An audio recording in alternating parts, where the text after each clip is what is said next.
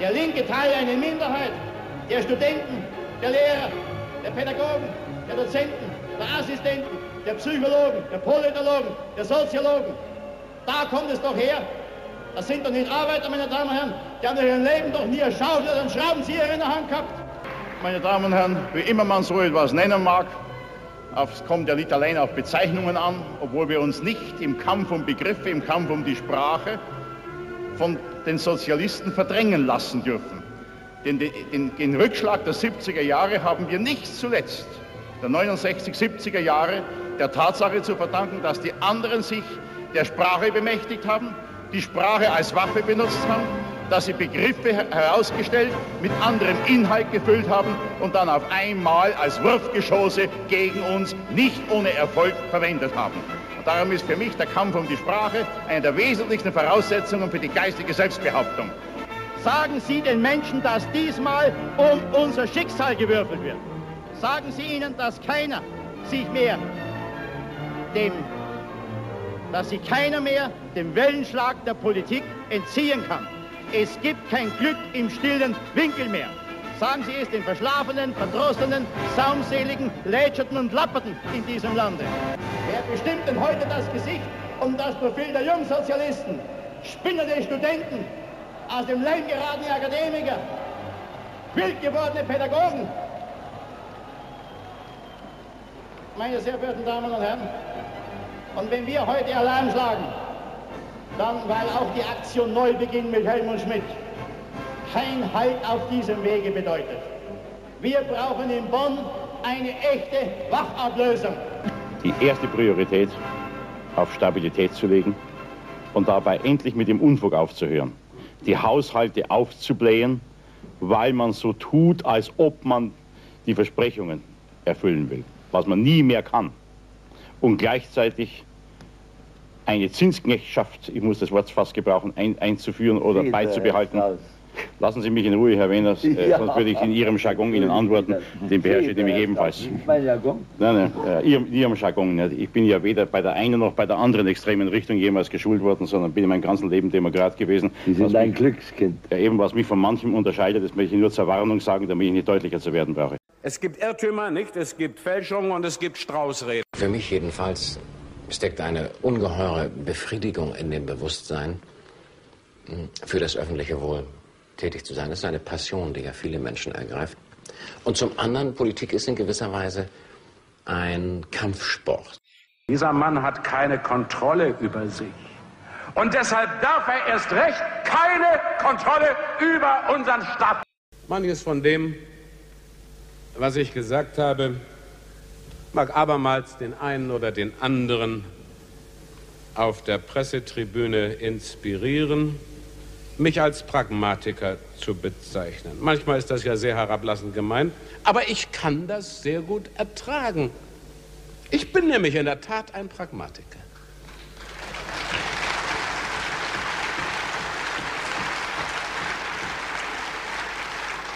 aber kein theorieloser Pragmatiker und schon gar kein wertfreier.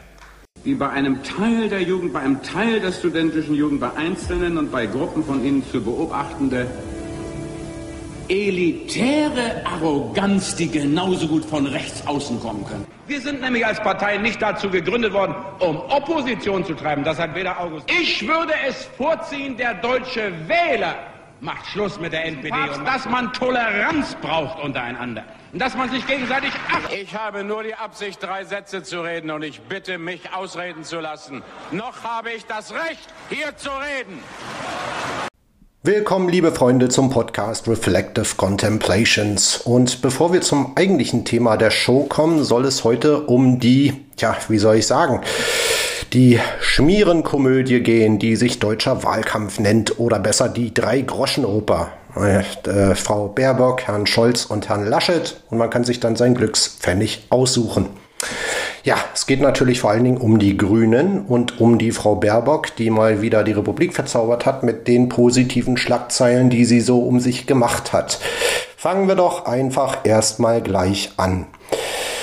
Die gute Frau Baerbock hat offenbar Einkünfte übersehen, die sie jetzt nachgemeldet hat. Es äh, geht um eine Erfolgsprämie. Ich bin mal gespannt, ob die Grünen ihr immer noch eine Erfolgsprämie zahlen wollen nach dem 26. September. Aber gut, das bleibt ja abzuwarten. Ähm, und es geht um Einkünfte, ich sag mal ungefähr so, ja, nach Schätzungen zwischen 18.000, 25.000, 35.000 Euro. Also nicht zu knapp. Vor allen Dingen, wenn man wie ich im Billiglohnsektor arbeitet, in der Serviceindustrie, in der Gastronomie, dann sind es schon erstaunliche Beträge, die man da so übersieht. Also solltet ihr je in die Verlegenheit kommen und das Finanzamt irgendwie euch da mal anschreiben, ne, wie bei mir so eine 212 Invalidenrente, ich armer Krippel, äh, zu versteuern, rückwirkend von 2018, dann äh, ja, sollte man da einfach anrufen, bescheiden tun und sagen, ich habe einfach gebärbockt. Das äh, würde ich euch sehr ans Herz legen. Das im Übrigen, liebe Freunde, kann nur in einer Partei passieren, in, die, die, in der die Kobolde zu Politik- und Finanzberatern aufgestiegen sind. Und der viel verschmähte Kobold muss sich dann so ein bisschen hinten anstellen. Ja, viel Glück mit Frau Baerbock. Ich will an dieser Stelle nochmal ein paar Dinge sagen über die Kanzlerkandidatin und auch ihr Verhältnis zu ihrem Gönner, dem Herrn Habeck nennen wir ihn heute mal so. Ich habe ja ein großes Herz. Ja, gehen wir noch mal kurz zurück in die Zeit, bevor die Kanzlerkandidatur der Grünen entschieden wurden. Und da ist ja interessant, der Herr Habeck hat sich damals nämlich geäußert und hat gesagt, also ich bin ja mit der Frauenquote groß geworden und wenn die Frau Baerbock sagt, sie will das machen, dann wird sie das auch machen. Mhm. Ist das jetzt unbedingt mit individueller Leistung und Erfahrung und Politikerfahrung und so weiter und so weiter zu tun hat, ja, das äh, sei jetzt mal dahingestellt. Dann gab es wenige Tage, bevor die Grünen ihre Kanzlerkandidatur bekannt gegeben haben, einen, eine Diskussion im Deutschlandfunk. Und da sagte dann, das habe ich noch richtig im Ohr, also ich habe da auch nur halb zugehört, weil ich jetzt die Wortbeiträge auch nicht so unbedingt originell fand, aber das äh, hat man im Deutschlandfunk äh, heutzutage auch häufiger. Ähm, da sagte dann so ein Hauptstadtjournalist allen Ernstes, naja, also ich kenne die Grünen sehr gut. Wenn der Herr Habeck das macht, dann zeigt sich ja, dass die patriarchalischen Machtstrukturen in der Partei immer noch dominant sind. Mhm. Und wenige Tage danach wurde dann Frau Baerbock zur Kanzlerkandidatin ausgerufen und die Oberschicht im Journalismus fiel sich republikweit um den Hals und äh, feierte Frau Baerbock als diese junge, intelligente Aufsteigerin und ja, den, den Inbegriff der modernen Frau. So, und dann haben wir eine Frau, ich meine, ja, also ich, ich habe ja schon befürchtet, ich habe es irgendwie mit einer Hochbegabten zu tun oder, oder ne, so, so einem intellektuellen Goliath, der jetzt in die deutsche Politik eingetreten ist. Und dann sagt diese Frau also erstmal, verwechselt sie Kobold und Kobalt. Sie hat es ja laut ihrer Berater Englisch aussprechen wollen. Also soweit kann es in der Grünen Partei mit den Englischkenntnissen auch nicht her sein. So weltläufig sind die dann auch wieder nicht. Aber gut, ganz im Ernst, Freunde, das kann man vielleicht auch noch durchgehen lassen. Sowas passiert. Äh, vor allen Dingen die moderne Frau der Oberschicht von heute ist gestresst. Sie hat nie Zeit. Ne? Meine, so die alleinerziehende Mutter oder die Billiglohnarbeiterin, die haben Zeit. Ne? Also denen, denen ich begegne, so, die haben auch nie Zeit. Ne? Aber das zählt ja nicht. Also die Frau Baerbock ist ja eine ganz furchtbar gestresste moderne Frau. Und dann kam sie aber auch noch zu der grandiosen Aussage, das muss man sich wirklich mal auf der Zunge vergehen, äh, zergehen lassen, von dieser hochintelligenten, gebildeten Völkerrechtlerin. Sie kam dann zu der grandiosen Aussage, in den die, die SPD habe in Deutschland die soziale Marktwirtschaft erfunden in den 60er Jahren, meinte sie. Abgesehen davon, dass äh, die soziale Marktwirtschaft in den 50er Jahren schon geboren wurde und natürlich nicht von der SPD. Also, dass äh, Frau Baerbock im, ja, im Chemieunterricht Kreide holen war, das wissen wir. Was sie im Geschichtsunterricht gemacht hat, weiß ich nicht. Und ganz ehrlich, sowas finde ich einfach nur super peinlich. Also ich kann mich an meine Schulzeit gut erinnern. Gut, ich bin nur heute auch äh, sehr Politik interessiert, aber ich kann mich auch noch an meine elementare Schulbildung erinnern und ich muss ehrlich sagen, also dass die Marktwirtschaft von der SPD in den 60er Jahren erfunden wurde, sowas habe ich noch nie gehört. Und ich glaube, das ist auch kein Schulstoff in Deutschland.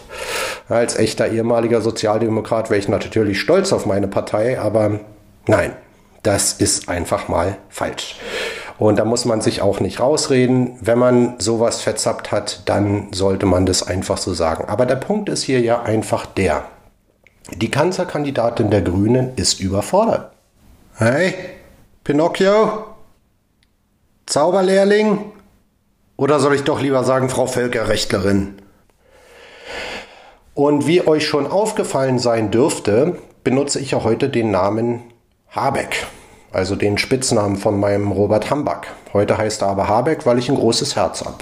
Und ähm, ich fand es ja ein Unding, nach all dem, was Herr Habeck für Frau Baerbock gemacht hat, stellte sich dann diese Frau hin, diese Völkerrechtlerin, also ihren, ihre Jura-Arroganz äh, so schön vor sich her schiebend, und meinte dann so zwischen den Zeilen, naja, ich, der Robert, Robert Habeck ist ja eigentlich nur so ein Bauer, ne, so ein Landwirt, der hat halt mit Kühemelken zu tun und, und, und Schweinen und so weiter und so fort. Also ich muss ehrlich sagen, da kommt, also als ich das gehört habe, mein Kaffee war noch warm, der wurde sehr schnell kalt.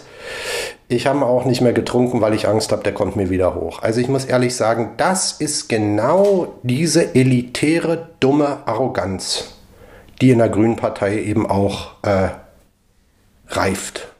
Ja, das ist genau diese Art von Politik, für die Frau Baerbock ja ein, anscheinend steht. Und ich muss sagen, ich finde es nicht nur politisch sehr dämlich, so zu verfahren, aber ich finde es auch menschlich grottenschlecht. Ja, man kann man kann mal was Falsches sagen, man kann im Leben Fehler machen, aber man sollte irgendwann dann zumindest so sich das eingestehen. Und ich muss sagen, gerade im öffentlichen Raum sollte man das doch bitte unterlassen. Also ich, ich, ich fand es wirklich unter aller Kanone. Tut mir ja leid, Frau Kollegin Baerbock, aber bei Ihnen bleibe ich doch dann lieber Bauer. Und äh, um nochmal zur, zur Frage zurückzukommen, weil ja nun Frau Baerbock diese tolle neue moderne Frau darstellen soll und symbolisieren soll in Deutschland. Ähm, also wenn man wirklich sich mal überlegt, dass Robert Habeck in Schleswig-Holstein in der schwarz-grün-gelben Regierung einige Jahre Ministererfahrung auf dem Puckel hat und die Frau Baerbock nichts, gar nichts äh, sie hat noch keine Wahlen gewonnen. In, äh, sie war noch keine Ministerpräsidentin. Sie hat keine Wahlen gewonnen. Äh, sie, hat, ähm, sie hat kein Ministeramt in der Bundesregierung gehabt. Da fragt man sich doch ehrlich, was qualifiziert diese Frau für die Kanzlerkandidatur? Weil sie eine Frau ist? Also wenn man mir dann sagt, patriarchalische Machtstrukturen in der Grünen Partei wären vorherrschend gewesen, wenn äh, Robert Habeck diese Kandidatur übernommen hätte, da kann ich nur müde auf, äh, mit dem Kopf schütteln. Und dass sowas aus dem Mund von Journalisten kommt, äh, für einige im öffentlich-rechtlichen Rundfunk bezahlen wir auch noch äh, Rundfunkgebühren, da muss ich schon sagen, da kann man sich dann wirklich allen Ernstes nur noch wundern. Wäre es umgekehrt gewesen, wäre Frau Baerbock diejenige, die schon einiges auf dem Puckel hätte an Erfahrungen und äh, Herr Habeck derjenige, der da so der junge Aufsteiger wäre, dann würde ich auch sagen, ja, das hätte man dann sich für Robert Habeck entschieden, dann würde ich auch sagen, ja, das ist ein Zeichen für sicherlich patriarchalische Machtstrukturen im Gefüge der Partei, im Gefüge der Gesellschaft.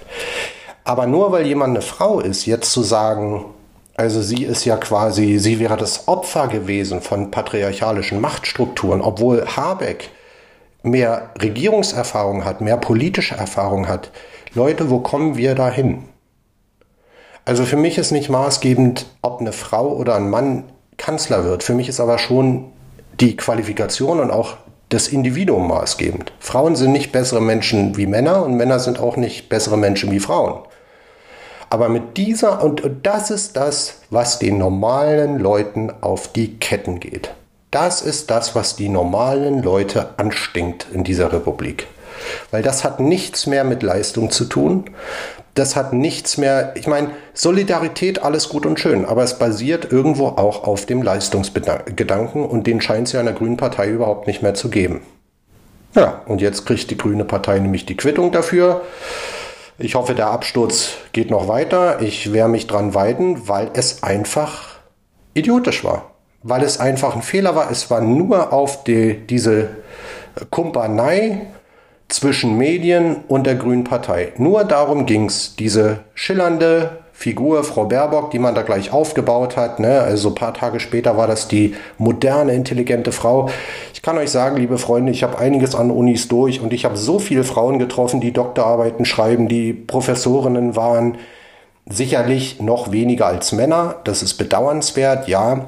Aber jetzt so zu tun, als wäre es ein Novum in Deutschland, dass äh, äh, ja, der Frauen auch intelligente, kluge Leute sind. Also ganz ehrlich, da, da fehlt mir wirklich, da fehlen mir die Worte und das kommt selten vor, aber da fehlen mir wirklich die Worte. Es ist eine Katastrophe. Und ich bin nur froh, dass Frau Baerbock wenigstens sich selber entzaubert. Dann brauchen wir das nämlich nicht mehr zu machen. Und ja, überlassen wir sie dann ihren Kobolden und die können ihr dann im grünen Märchenwald weiter Geschichten ins Ohr flüstern und sie kann ja dann so die Kanzlerkandidatin der Märchengeschichten werden.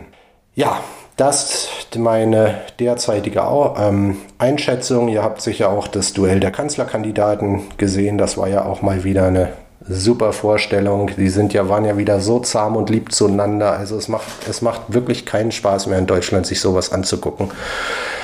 Muss aber auch sagen, dass ich schon den Eindruck hatte, ja, ich würde ihn jetzt nie wählen, aber von der Art und Weise, wie er rüberkommt, muss ich schon sagen, wirkte Laschet auf mich am souveränsten.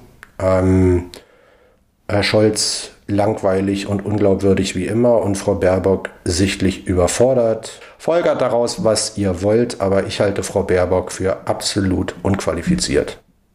Gib ihr noch 10 Jahre, 15 Jahre, gut vielleicht, aber das war einfach so ein Schachzug der Grünen, den ich nicht nachvollziehen kann. So. Jetzt haben wir uns also mit der Drei-Groschen-Oper und der deutschen Schmierenkomödie beschäftigt. Jetzt gehen wir mal in eine Region, in der politische Maßnahmen oder politische Lösungen oder das Fehlen von politischen Lösungen Menschenleben kostet. Ich rede natürlich über den Nahostkonflikt zwischen Israel und Palästinensern. Ähm, ich fange mal, bevor ich in das Detail gehe, äh, vielleicht mit meiner eigenen Geschichte an, was den Nahen Osten angeht, so dass ihr auch wisst, dass ich schon so ein bisschen Bezug äh, dazu auch habe. Also ich sitze hier nicht nur in meinem schönen Lehnsessel hier in meiner Wohnung, sondern ich war dreimal in Israel, äh, auch längere Zeit. Ähm, ja, Israel hat für mich oder Nahosten überhaupt so als Interessengebiet das erste Mal so eine Bedeutung erlangt oder eine kleine sporadische Bedeutung, würde ich eher sagen, als ich 15 Jahre alt war. Das war 1993 und als dann natürlich auch die Oslo-Verträge geschlossen wurden, die ich natürlich als sehr unbedarfter 15-jähriger Jugendlicher auch erstmal so ja, zur Kenntnis genommen habe und gedacht habe, der Kalte Krieg ist zu Ende, Apartheid in Südafrika ist zu Ende, jetzt wird auch im Nahen Osten ähm, endlich eine Lösung gefunden, mit denen beide Ethnien, Volksgruppen leben können. Ähm, meine Mutter ist dann zwei Wochen lang mit einer Bekannten 1994 nach Zypern gereist und war kurz in Israel. Und ich kann mich noch gut an den 3. November 1995 erinnern. Ich war da am Wochenende zu Hause äh, von meiner Blindenschule, Internatsschule in, in, bei Berlin und äh, mein Vater war ja nun so die einzige Bezugsperson in meiner Familie, äh, der auch, ja, äh, mit dem man auch sehr gut über Politik reden konnte, der mich da auch sehr geprägt hat, hatte auch ein sehr großes Allgemeinwissen.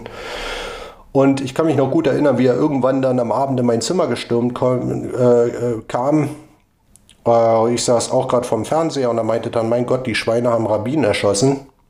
Und wir dachten beide erst, das wäre ein Araber gewesen oder, oder Palästinenser oder wer auch immer. Und dann kam ja nun raus, dass das eben ein jüdischer Extremist war. Ich kann mich noch gut an diesen Abend erinnern, äh, weil ich dann das auch noch nachts verfolgt habe und habe dann so gedacht, naja Gott, da, dann wird ja Peres wenigstens die Wahlen gewinnen. Tja, so ist das mit jugendlicher Naivität und jugendlichem Leichtsinn. Es kam ja dann alles anders. Israel war seitdem jetzt nicht so relevant in meinem Leben, der Nahe Osten auch nicht. Das änderte sich erst 2012. Äh, ich hatte damals gerade meine Masterarbeit geschrieben in Sheffield und wollte unbedingt mal raus aus Sheffield, weil ja, es war halt alles öde, so jeden Tag in der Bibliothek und so weiter und so fort, ist nicht so mein Ding. Und eine Bekannte von mir aus Heidelberg, die am Weizmann-Institut gearbeitet hat, eine ehemalige Studentin aus Heidelberg, hat dann eine Couchsurfing-Tour mit mir eingefädelt über zwei Wochen. Also auch mit Israelis selber. Und ja, ich hatte da erstmal eine tolle Zeit. Hab Tel Aviv gesehen, Jerusalem, Elka, Haifa und so weiter und so fort. Äh, Kibbutz war auch noch dabei mit sehr links ausgerichteten Zionisten. Ja, und ich habe mich natürlich, wie das bei mir so üblich ist mit Backpacking, ich habe mich natürlich unheimlich mit dem Land vorher beschäftigt. Wie gesagt, das iPhone gab schon, Apple-Technologie gab es auch schon. Das heißt, äh, Haaretz, die englische Version, gehörte dann natürlich für mich so zum Standardrepertoire an Zeitungen. Ja, es hat mir so gefallen, dass ich nach meiner Masterarbeit drei Monate zurück nach Israel gegangen bin. Allerdings muss ich gleich dazu sagen, die einzige Stadt, die mir in Israel halbwegs gefallen hat, ist Tel Aviv, weil es eben eine sehr liberale, zugegeben auch sehr europäisch anmutende Stadt ist, zumindest wenn man das jetzt mal so oberflächlich sagen darf. Ähm, ich kann mich noch gut erinnern, weil 2012 im November, wenn ihr euch erinnert, war die Zeit, wo es zum ersten Mal Raketenbeschuss auf Tel Aviv gab. Ähm, der letzte Raketenbeschuss auf Tel Aviv liegt ja bekanntlich eine ganze Weile zurück. Das war 1991, als Saddam Hussein im ersten Golfkrieg äh, Scud-Raketen auf Tel Aviv abgeschossen hat. Ich hatte mich ja nun mit dem Land sehr ein, äh, eingehend beschäftigt und am Vorabend, als dann so diese Konfliktlage so langsam in der Luft lag, habe ich mich mit ein paar Israelis unterhalten. Und ich wusste halt, weil das auch in unterschiedlichen Zeitungen mal geschrieben worden war, dass ähm, israelische Militärexperten halt gesagt haben, die nächste Auseinandersetzung mit äh, Hamas wird bedeuten, dass Raketen auf Tel Aviv abgeschossen werden. Und ich habe denen das dann gesagt und wurde noch ausgelacht am Abend.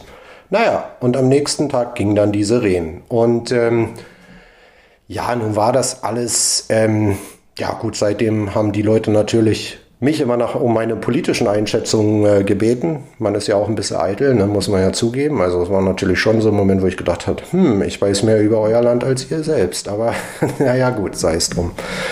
Ähm, war natürlich eine sehr aufregende Zeit, muss aber auch sagen, dass mein eigenes Bild was Israel angeht, damals schon ziemlich geformt war, auch ziemlich negativ geformt war. Und das hat überhaupt nichts mit den Menschen zu tun. Und dazu werde ich auch gleich kommen. Es geht mir hier um eine Ideologiekritik des Zionismus selber. Ich war dann nochmal in Israel 2015 im Oktober, vier Wochen, einfach auf Urlaub ein paar Bekannte wieder treffen und ich kann mich noch an eine israelische Bekannte von mir erinnern, die meinte dann so im Spaß, also weißt du Jörg, es ist immer eigenartig, immer wenn du zu uns kommst, äh, passiert irgendwas. Entweder wir werden mit Raketen beschossen oder wir haben eine Messer, äh, wir haben Leute, die mit Messer durch die Gegend laufen und Leute abstechen. Das war ja damals die Zeit im Oktober 2015. Naja, und äh, ich kann aber zu eurer aller Beruhigung sagen, ich war nicht in Israel vor zwei Wochen oder einer Woche. Ähm, ja, ich hatte auf jeden Fall eine tolle Zeit. Ich war dann auch noch bei TLV One. Das ist so eine Art, ja, war ein Radiosender auf Englisch. Die hatten mich da mal so empfangen. Ich habe mich da mit dem Chef von TLV One unterhalten. Heute ist es, bieten die noch Podcasts an, englischer Sprache, soweit ich weiß. Ja, ganz nette Leute, war ganz angenehm. Genau. Also das ist so meine Israel-Erfahrung. In die Westbank bin ich nicht gegangen, weil ich hatte immer Trouble, also immer Probleme auszureisen aus Israel, wurde immer sehr unsanft an Flughäfen aussortiert und äh, befragt von Sicherheitspersonal und äh, im Gegensatz zu den USA, wo sowas auch mal vorkommen kann, äh, die Israelis sind nicht sehr zimperlich und freundlich. Ne? Also es ging dann schon so weit, dass ich da aufgehalten wurde und mir gesagt wurde, also wir wissen, dass Sie ja noch gucken können, Sie lügen uns ja an. Und ähm, ich will jetzt auch das nicht überdramatisieren. Ich bin am Ende immer gut rausgekommen. Ich weiß auch von anderen Backpackern, die in der Westbank waren, äh, die da auch sehr unangenehme Erfahrungen bei der Ausreise gemacht haben. Und ich habe mich dann irgendwann entschieden, äh, dass ich das als Blinde alleine halt nicht mache, weil ja, Weil ich glaube, dann hätte ich, ich hatte so schon immer, wie gesagt, die Probleme mit diesem Profiling da unten und ähm, ich wollte mir das dann wirklich ersparen, weil ich glaube, das wäre dann für die israelischen Sicherheitsbeamten ein bisschen zu viel gewesen. Also die hatten schon ein Problem damit zu glauben, dass ein behinderter Mensch auch alleine verreisen kann, allein durch die Gegend fahren kann.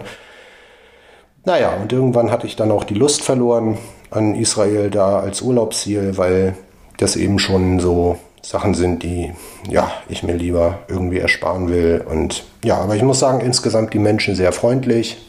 Aber es soll ja hier um die Politik gehen und ähm, genau, ja, die Spirale der Gewalt wiederholt sich immer wieder. Sie hat sich das erste Mal 2012, 2013, dann 2014, dann 2021 und wir können dann im Kalender schon mal irgendwo ein Kreuz machen und sehen, wann das dann so weitergeht. Ich will jetzt gar nicht auf die sich immer wieder wiederkehrende Gewaltspirale ähm, eingehen, sondern mir geht es um, um was viel tiefgründigeres und das ist natürlich gerade im deutschen medialen Diskurs sehr schwierig zu vermitteln. Äh, Im Westen generell ist es schwierig, aber im deutschen medialen Diskurs ist es unmöglich und bei dem Geplapper aus unserem politischen, äh, von unserem politischen Kadern da oben ist es natürlich auch unmöglich. Mir geht es halt generell darum, also ich bin halt im Herzen, ich bin kein Zionist.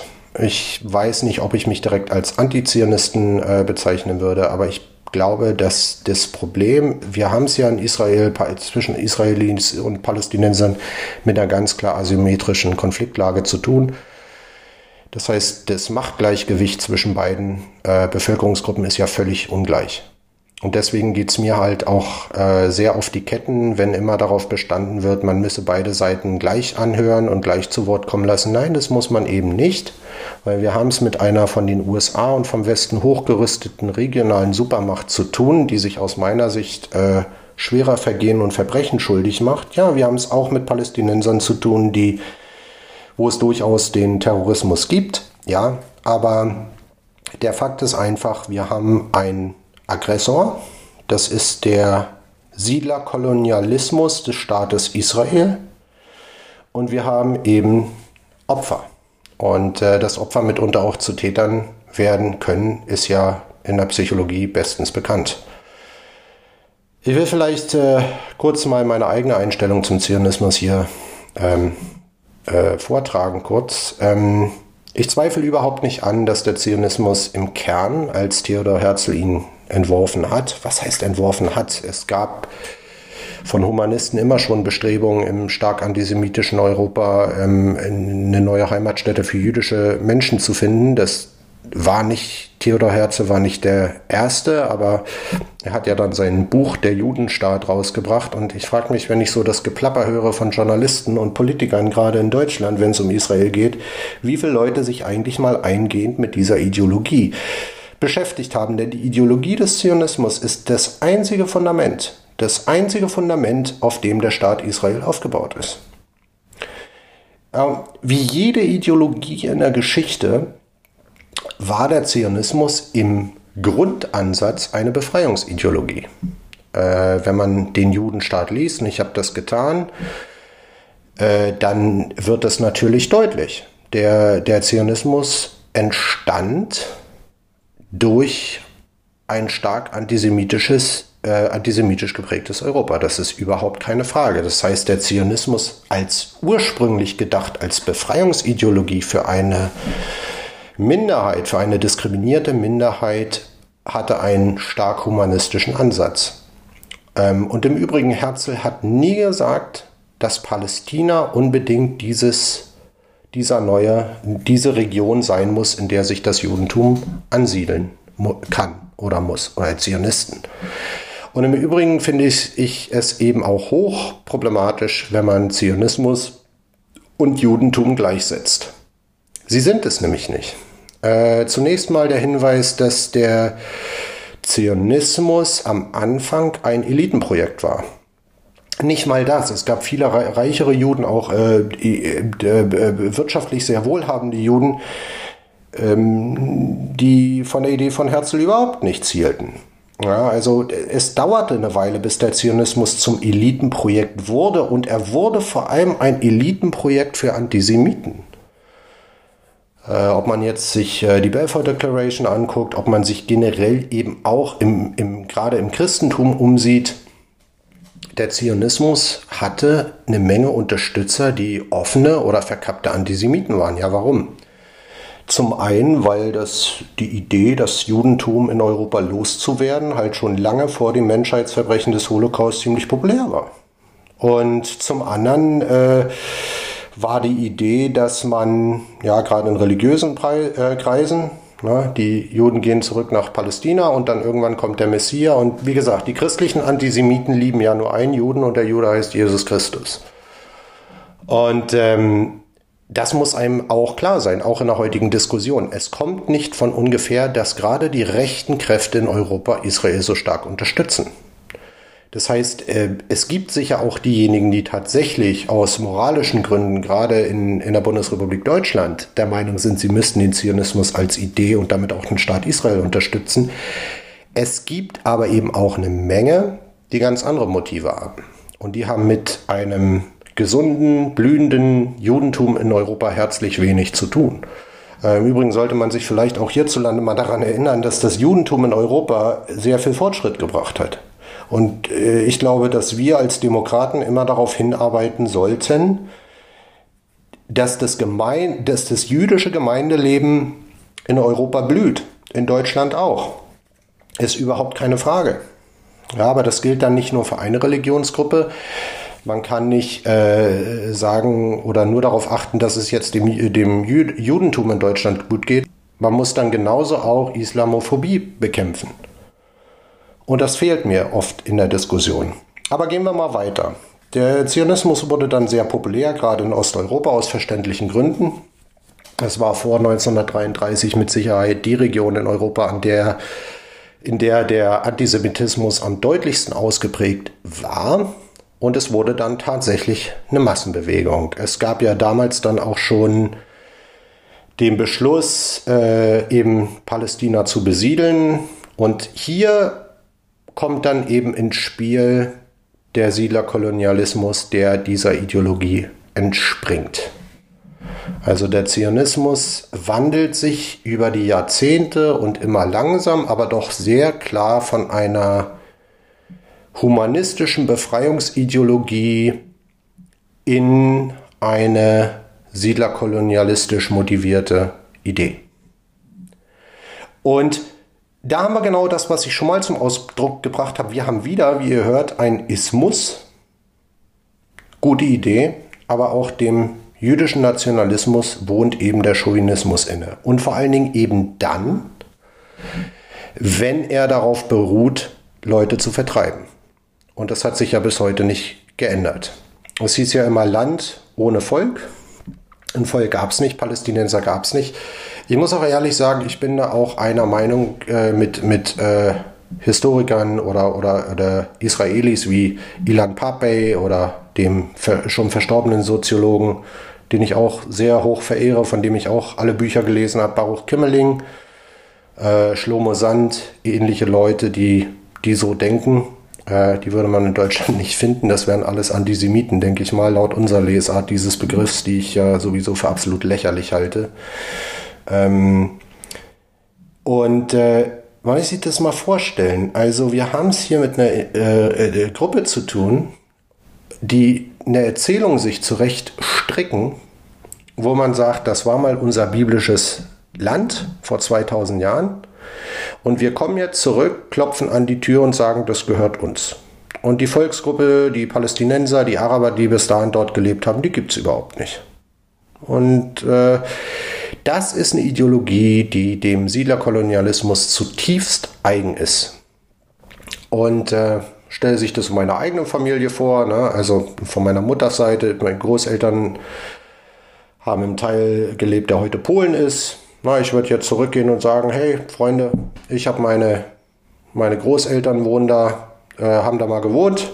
Na, ich gehöre eigentlich hierher, ich will jetzt zum polnischen Pass und ihr, das gehört jetzt einfach mal mir. Also zum, sagen wir, ich bin ja, ich bin ja ein guter Mensch. Ich würde dann sagen, also die Hälfte eures Hauses gehört auf jeden Fall schon mal mir.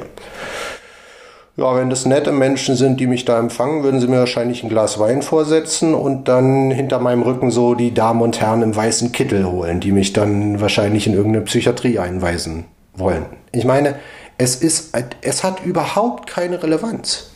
Es hat in der Geschichte überhaupt keine Relevanz. Das wäre genauso, jetzt guckt man sich die Völkerwanderung an. Man könnte feststellen, wo bestimmte Volksgruppen mal gelebt haben und man würde jetzt im 21., 20. Jahrhundert irgendwelche äh, Ansprüche stellen. So kann man eigentlich, es ist an sich wahnwitzig. Also die Idee, die im Zionismus zugrunde, äh, ähm, zugrunde liegt, gleicht für mich schon fast zum Krankheitsbild. Und im Übrigen, es war auch unter vielen jüdischen, äh, religiös geprägten Juden, gerade auch Rabbinern, überhaupt nicht, äh, es war eine sehr umstrittene Idee ja sogar ablehnt. Jerusalem war keine geografische Größe, es war eine religiöse Größe. Es war eine, eine geistige Idee. Jerusalem war eine Idee der Errettung des Messias. Es, es, war kein, es waren damit keinerlei geografische Ansprüche verknüpft.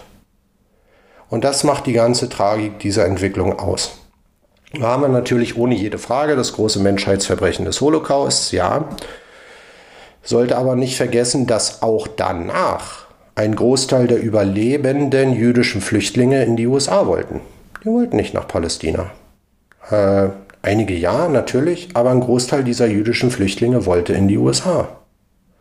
Das heißt, diese, dieses äh, zionistische Narrativ, was bis heute die westlichen, äh, westlichen Staaten äh, beherrscht und was auch immer wieder instrumentalisiert wird, dass äh, es eine Art moralische Verpflichtung gegeben hat, nach dem Holocaust den Staat Israel zu gründen. Im Übrigen von einigen israelischen Intellektuellen auch sehr umstritten. Sehr äh, solche Aussagen werden auch richtigerweise sehr stark attackiert. Es ist einfach nicht der Fall.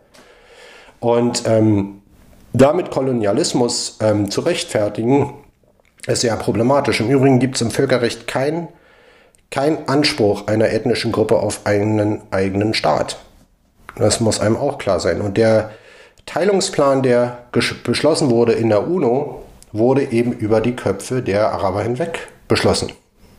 Und man muss sich über die Auswirkungen bis heute nicht wundern. Ja, dann der große Krieg von, von der Krieg der Unabhängigkeit, dann der Sechstagekrieg. Ich will darauf jetzt gar nicht weiter eingehen. Wir wissen alle, was passiert ist. Äh, die Westbank wurde besetzt und ähm, im Übrigen Pläne, die in Israel schon in den 1950er Jahren, das kann man in den Archiven auch nachweisen, Pläne, die in den 1950er Jahren schon geschmiedet wurden. Und ähm, es gibt zurzeit eine Minderheitenposition in der israelischen Rechten, die eigentlich die Ostbank, der Eastbank ja auch noch haben wollen. Das war auch mal jüdisches Heimatland. Also eigentlich, warum sollen wir da aufhören? Wenn Jordanien instabil wird und zusammenbricht, dann kommen wir als Retter auch noch dahin. Der Zionismus heute ist aus meiner Sicht nichts weiter als der koloniale Expansionsdrang eines Nationalstaats. Nichts weiter. Und ähm, das muss einem klar sein. Der, der Staat Israel, geprägt vom Zionismus, kann keine eigenen Grenzen definieren.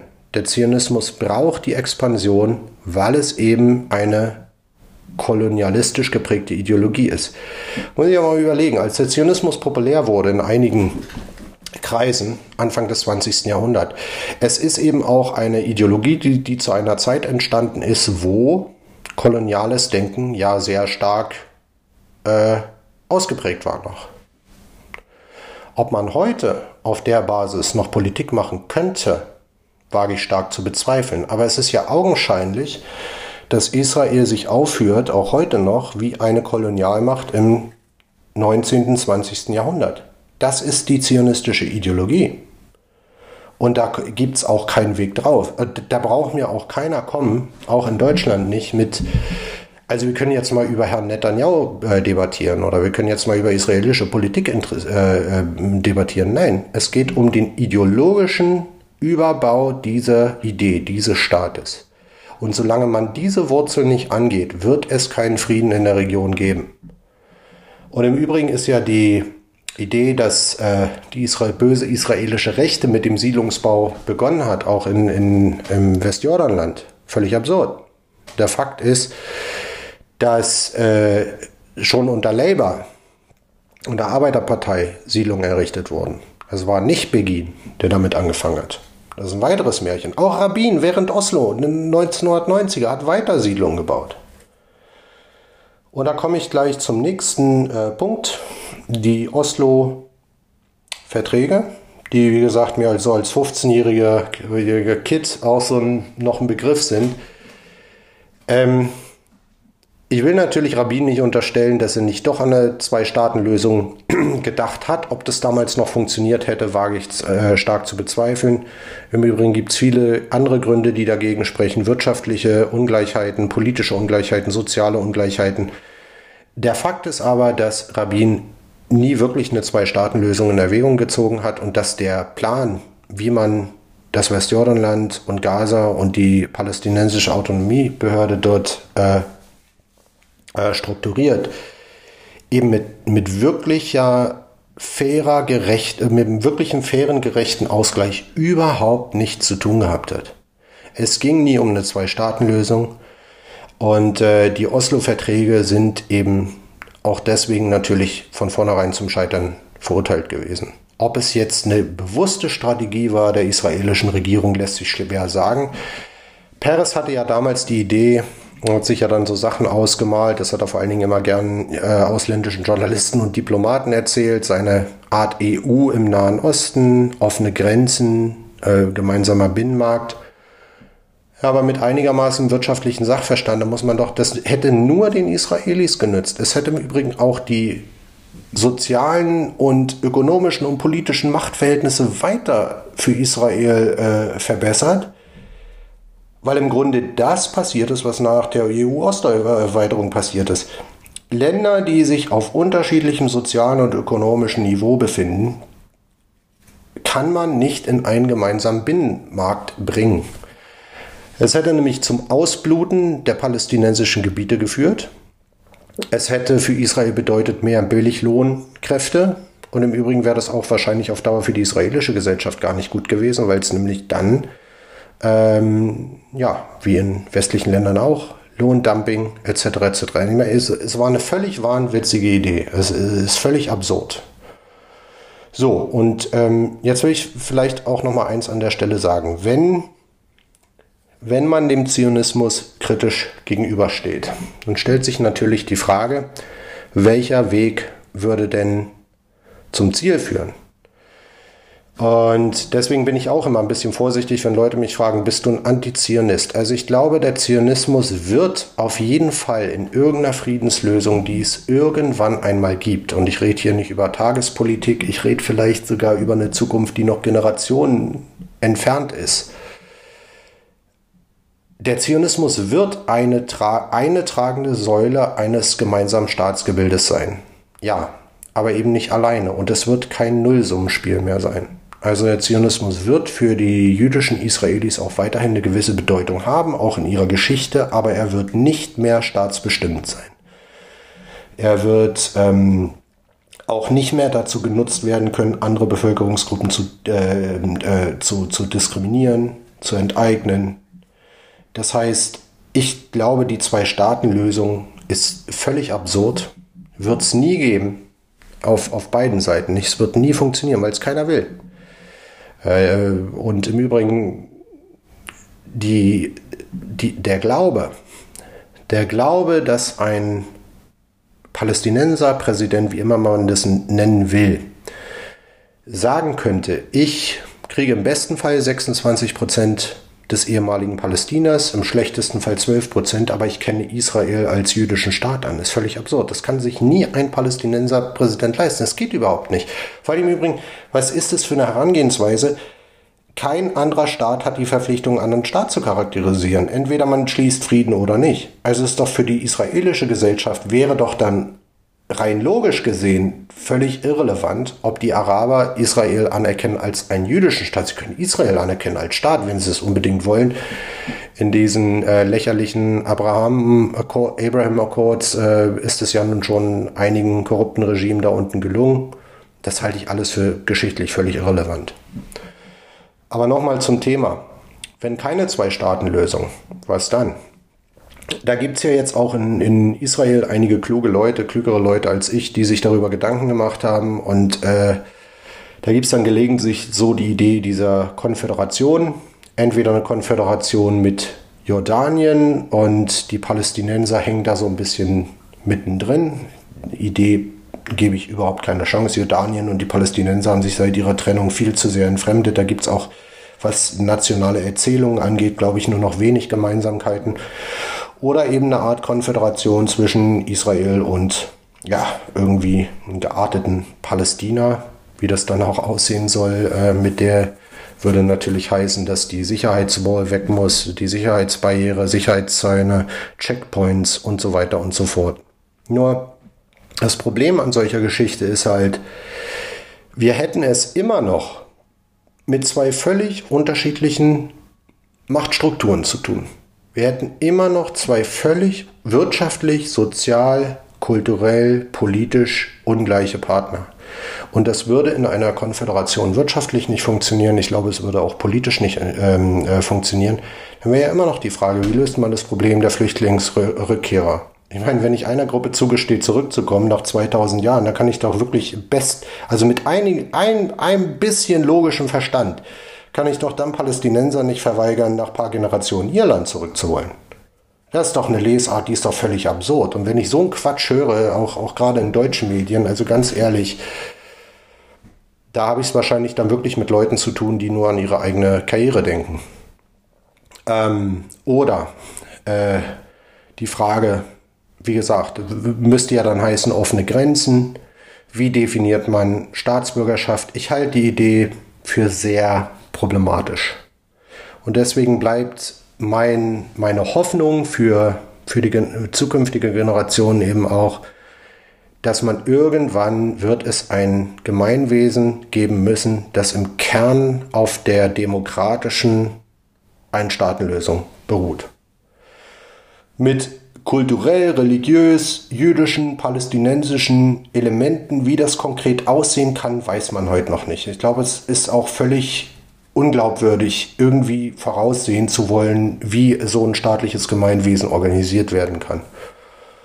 Wir wissen es nicht und deswegen ähm, halte ich auch äh, sehr viel davon, wenn man heute darauf achtet, dass äh, wir uns damit beschäftigen müssen, wie die Menschenrechtssituation für Palästinenser verbessert werden kann, weil wir von einer politischen Lösung einfach noch Lichtjahre weit entfernt sind. Äh, man kann sich sicher über solche Fragen akademisch Gedanken machen, die sind aber einfach im Alltag momentan überhaupt nicht relevant. Aber wir werden da hinkommen, irgendwann.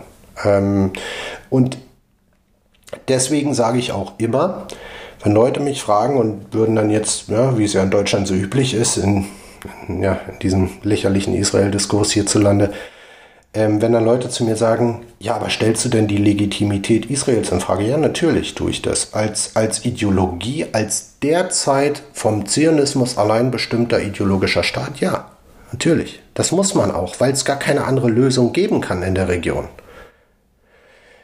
Wie gesagt, das heißt nicht, dass irgendein Israeli Palästina verlassen muss in, in der, wenn, wenn es zu einem Friedensschluss kommt. Zum Palästinensern komme ich auch noch gleich. Da habe ich auch noch so ein Hühnchen zu rupfen, aber gut. Ähm, und wie man entkolonisiert, wenn ich es mal mit den Worten von Alin Pape oder äh, Leuten wie Baruch Kimmerling sagen darf, wie man entkolonisiert, haben ja Länder wie äh, Südafrika vorgemacht, Australien, USA, Kanada, da ist ja kein, kein Siedler vertrieben worden. Da musste ja keiner mehr weg. Ist ja auch absurd. Die Siedler sind da. Im Übrigen gibt es zwischen südafrikanischer Apartheid in Israel einen Unterschied, den die Zionisten sich zunutze gemacht haben. Klugerweise muss man ja mal anerkennen und damit palästinensischen Widerstand weiter erschwert haben. Natürlich waren die Mehrheitsverhältnisse in Südafrika völlig andere. Ja, also die, die schwarze Bevölkerung Südafrika war einfach viel stärker als die Siedler, äh, äh, die Kolonialsiedler. Allerdings waren die Kolonialisten, die Siedler eben abhängig von der Arbeit. Die, die Wirtschaft basierte nur zum großen Teil auf der Ausbeutung der schwarzen Bevölkerung. Das ist in, Palästina, in Israel und Palästina ein bisschen anders, weil die Israelis das eben erkannt haben, gerade auch als Apartheid zusammengebrochen ist in Südafrika und versuchen eben ein System der absoluten Trennung zu schaffen und sich sozusagen, wird fast sagen, autark zu machen, also sozusagen die nicht auf Pal zu viel oder möglichst gar nicht, aber es gibt natürlich Palästinenser, die in Israel arbeiten, auch die palästinensische Bevölkerung in Israel, aber eben nicht von ihrer Wirtschaft von palästinensischer Arbeitskraft abhängig zu machen. Das ist ein ganz wichtiger Punkt, der hier eine Rolle spielt. Ähm, und das macht es ungleich schwerer. So, und dann kommen wir nochmal auf einen Aspekt, der mir wichtig ist, was sehr anders war, was mir zwar Angst macht, aber auch Hoffnung macht irgendwo. Natürlich eben auch diese, in diesem Jahr eben auch diese Auseinandersetzung innerhalb der israelischen Gesellschaft. Ich muss sagen, es ist in der Tat gelungen, die arabische Bevölkerung innerhalb Israels besser zu integrieren, wirtschaftlich und sozial. Aber man kann, und äh, darauf haben viele kluge Leute in der Region auch schon hingewiesen, man kann eben äh, politische, das, das Recht zur politischen Selbstbestimmung, äh, das kann man nicht erkaufen. Und daran scheiterte ja auch Trumps Art of the Deal, weil das ist, ist völlig absurd. Wirtschaftliche Hilfe allein, selbst wenn sie dann mal käme, auch in Gaza ankäme, wird das Problem nicht lösen. Es kann nur politische Lösung sein, wie die am Ende aussieht, wissen wir alle nicht. Ich glaube jedenfalls, die Zwei-Staaten-Lösung ist absolut, absolut tot. Das ist die, die, die Fata Morgana in der arabischen Wüste. Die wird es nie geben. So, jetzt komme ich natürlich auch nochmal zu den Palästinensern. Ähm, ich widme den Palästinensern auch weniger Raum, weil ich eben schon auf das Ungleichgewicht in, in den Machtverhältnissen hingewiesen habe zwischen beiden Parteien. Aber natürlich haben die Palästinenser, müssen auch die Palästinenser ihren Nationalismus völlig neu definieren in der Friedenslösung. Und wenn, wenn eines Tages sich beide Parteien auf Augenhöhe gegenüberstehen, dann sollte man die Palästinenser in der Tat genauso hart in die Pflicht nehmen wie die regionale Supermacht Israel. An dem Punkt sind wir aber nicht. Und Israel trägt eben für die Fragmentierung der palästinensischen Zivilgesellschaft eine Menge Mitverantwortung, auch für die Fragmentierung der politischen Eliten. Mittelbar und unmittelbar. Es ist ja interessant, dass nach der Vertreibung der, äh, der PLO aus äh, Libanon nach Tunesien, es ist ja interessant, was dann passiert ist, weil sich die PLO-Führungsriege immer weiter von der palästinensischen Zivilgesellschaft entfremdet hat. Die Intifada wurde eben nicht von der PLO getragen, von den führenden PLO-Kaders. Die äh, erste Intifada von 1987 bis 1991 wurde von einer sehr starken palästinensischen Zivilgesellschaft getragen, die neue politische Eliten hervorgebracht hat. Und ja, die Tragödie der Palästinenser war eben, dass durch diesen Oslo-Prozess es Israel gelungen ist. Und ich sage gar nicht, dass das irgendwie ein Plan war, sondern das ist einfach nur mal der äh, geschichtliche Verlauf gewesen, dass es eben gelungen ist, diese neuen Eliten, sowohl der PLO als auch der Intifada tragenden palästinensischen Zivilgesellschaft äh, zu rekrutieren. In den, P in, in den Apparat der palästinensischen Autonomiebehörde und das hat eben dazu geführt, ja, zu, zu den Korruptionen und undemokratischen Dingen, die da so passieren. Man muss sich Abbas ja nochmal angucken im Westjordanland und gerade jetzt neuerdings auch seine Aktionen im will eine Wahl absagen, weil er genau weiß, er würde die nicht überstehen, geht gegen, gegen viele äh, Webseiten, Blogger und, und ähnliches vor. Also überhaupt keine Frage. Aber der Punkt ist einfach, es hat eben dazu geführt, dass, die dass keine dynamische palästinensische Zivilgesellschaft mehr entstehen konnte oder entstehen kann. Und dann kam natürlich die Fragmentierung mit dem Gazastreifen noch dazu, was es noch mit. Aber alles das spielt zu momentan den Israelis in die Hände. Und die Israelis haben natürlich ein großes Interesse und auch die westlichen Staaten, die diese Kolonialmacht unterstützen, dass das so bleibt. Also Hamas ist eigentlich für Israel überlebenswichtig momentan. In dem Moment, wo es äh, eine neue israelische, äh, palästinensische Zivilgesellschaft geben würde, in dem sich regional, äh, territoriale Unterschiede ausgleichen, würde das ganz anders aussehen. Was, glaube ich, für die äh, zionistische Führung in Israel bedrohlicher ist, längerfristig, ist die Verbrüderung zwischen Palästinensern im, im Gazastreifen und Palästinensern in Israel. In Israel proper, wie man das im Westen immer dummerweise nennt. Ich meine, Fakt ist, wir haben einen Staat da unten. Es traut sich nur keiner zu sagen oder wenige Leute, vor allen Dingen, die noch Karriere machen wollen in der Politik oder in Medien.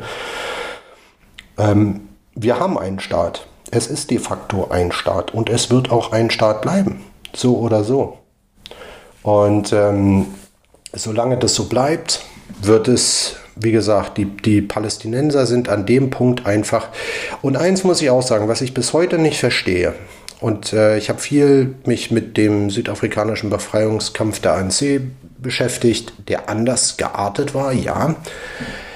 Aber der ANC hat sich nicht korrumpieren lassen und er hat eben auch den Kontakt, selbst die Leute, die im Exil gelebt haben, er hat eben den Kontakt zur schwarzen Bevölkerung in, in den äh, ländlichen Gebieten, in den Slums und so weiter. Der hatte das Ohr an der Bevölkerung.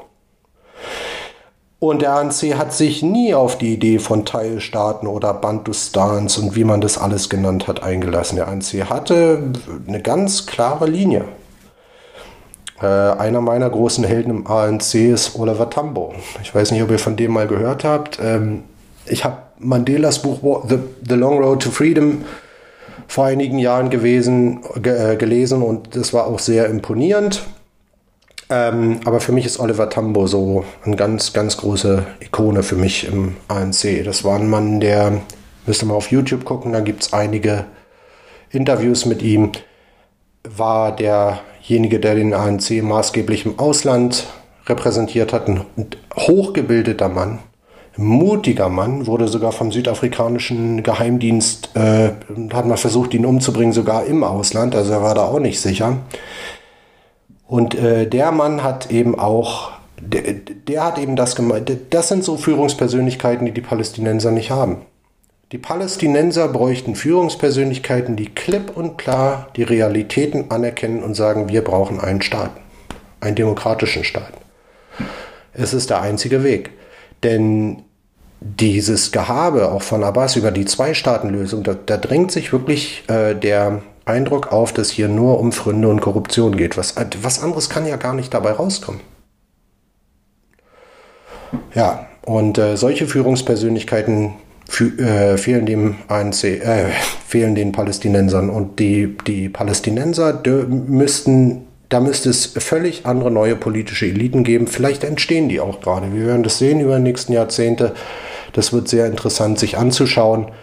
Ich glaube, dass diese letzte Auseinandersetzung auf jeden Fall eine Niederlage für Israel war. Nicht so sehr militärisch natürlich, aber politisch und politisch vor allen Dingen im eigenen Land. Und es wird interessant zu sein, wie die israelische Staatsführung darauf reagieren will.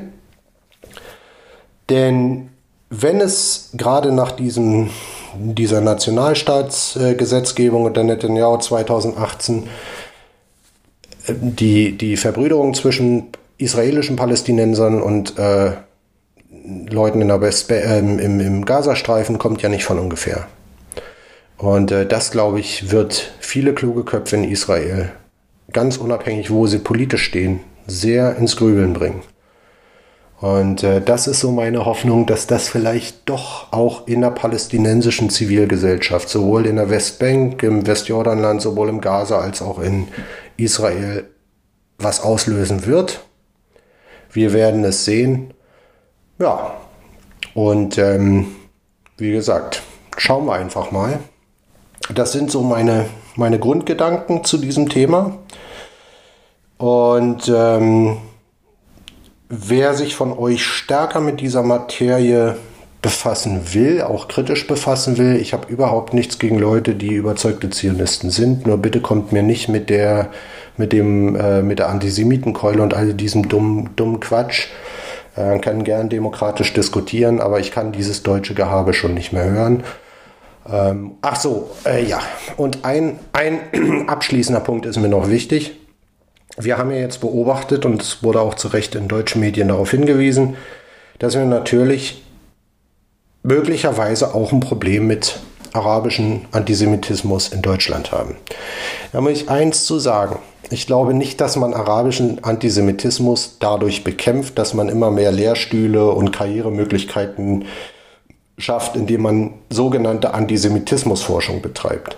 Ich glaube, dass man arabischen Antisemitismus langfristig nur dadurch bekämpfen kann, indem man gerade die neue Generation von arabischen Mitbürgern, die hier aufwachsen, zu Demokraten erzieht, indem man ihnen aber auch klar macht, dass der Zionismus und das Judentum durchaus differenziert betrachtet werden können und dass es völlig legitim ist, über solche Fragen zu diskutieren und in denen man eben das Unrecht, was Israel da unten angerichtet hat, thematisiert, offen thematisiert, aber auch den Leuten klar macht, das Judentum ist nicht automatisch der Zionismus. Und ähm, natürlich kann keiner, und das sage ich auch noch zum Abschluss ausdrücklich, keiner kann einen jüdischen Mitbürger außerhalb Israels für das Verhalten des Staates Israel verantwortlich machen. Und das, glaube ich, muss man den Leuten ähm, einfach beibringen. Aber äh, diese ganz, immer nur dieses, dieses billige, diese billigen, ich möchte mal den Politiker oder den Journalisten sehen, der sich wirklich mal eingehend, bevor er so seine Plattitüden loslässt, äh, der sich eingehend mit dieser Thematik beschäftigt hat. Man kann ja zu unterschiedlichen Schlüssen kommen. Aber wie wäre es einfach mal mit altmodischem Lesen? Ja, ich meine, das ist ja heute nicht mehr innen im, im Journalismus. Heute ist ja wichtiger, alle paar Stunden 180 Zeichen auf Twitter zu posten. Aber ich kann, kann euch nur sagen, altmodisches Lesen macht eine Menge im Leben aus. Das, da wird man ja auch gelegentlich verlacht für, aber es macht eine Menge aus. Und ich kann den Journalisten, ich, ich möchte mal gerade im politischen Bereich, so diesen Tenor höre, dieses, dieses wirklich Inhalt, diese inhaltslosen Seifenblasen, die dann so in die Luft geblasen werden. Wenn wir mal wissen, wer, wer hat eigentlich wirklich mal Herzl studiert? Wer hat Herzl gelesen? Wer hat Jabotinsky, äh, Jabotinsky gelesen? Wer hat Soziologen wie äh, Kimmerling gelesen? Wer, wer weiß überhaupt von diesen Politikern oder Journalisten, ähm, wie kontrovers der Zionismus diskutiert wurde im Judentum. Wer weiß überhaupt, wie kontrovers der Zionismus noch diskutiert wird in Israel, in einigen wenigen Kreisen zumindest. So, ich will euch nicht länger nerven, das war's für heute. Wer sich eingehender mit der Thematik beschäftigen will, den empfehle ich Autoren wie Baruch Kimmerling, Schlomo Sand, Avi Schleim und äh, ja, ja, das, das waren sie. Also magazinmäßig natürlich Haaretz, klar, aber es gibt auch ein sehr schönes Magazin, das äh, von sehr fortschrittlich denkenden Israelis und Palästinensern betrieben wird. Das ist das Plus 972 Magazin. Aber bitte löst euch vom westlichen Mediendiskurs. Er ist lächerlich. Er ist einfach auch nur, was das Judentum angeht. Es ist einfach nur lächerlich. Es ist inhaltsloses Geschwafel. Und ähm, bitte sucht Medien aus Israel, fortschrittliche Medien. Äh, da ich kein arabisch sprechender Mensch bin, kann ich nicht sagen, was die Palästinenserseite angeht, aber es gibt auch in Israel weniger, aber es gibt einige wirklich sehr fortschrittlich klug denkende Menschen da unten. Und es gibt mir immer noch Hoffnung. Und wenn in Tel Aviv letzten Dienstag 3000 Leute auf die Straße gegangen sind und für Verständigung und äh, so weiter demonstrieren, Stand Together, äh, eine arabisch-israelische Initiative, dann hoffe ich über viele Jahrzehnte, Generationen vielleicht sogar, dass man doch irgendwann mal einen Weg findet, da unten zusammenzuleben. Und im Übrigen geht es eben nur in einem Staat. Wie der dann konkret aussieht, tja, ich bin leider auch kein Prophet. Da es heute ein sehr nüchterner Podcast war, einfach mal keine Abschlussrhetorik. Ähm, ich wünsche euch auf jeden Fall was. Haut rein und man hört sich. Ciao, ciao.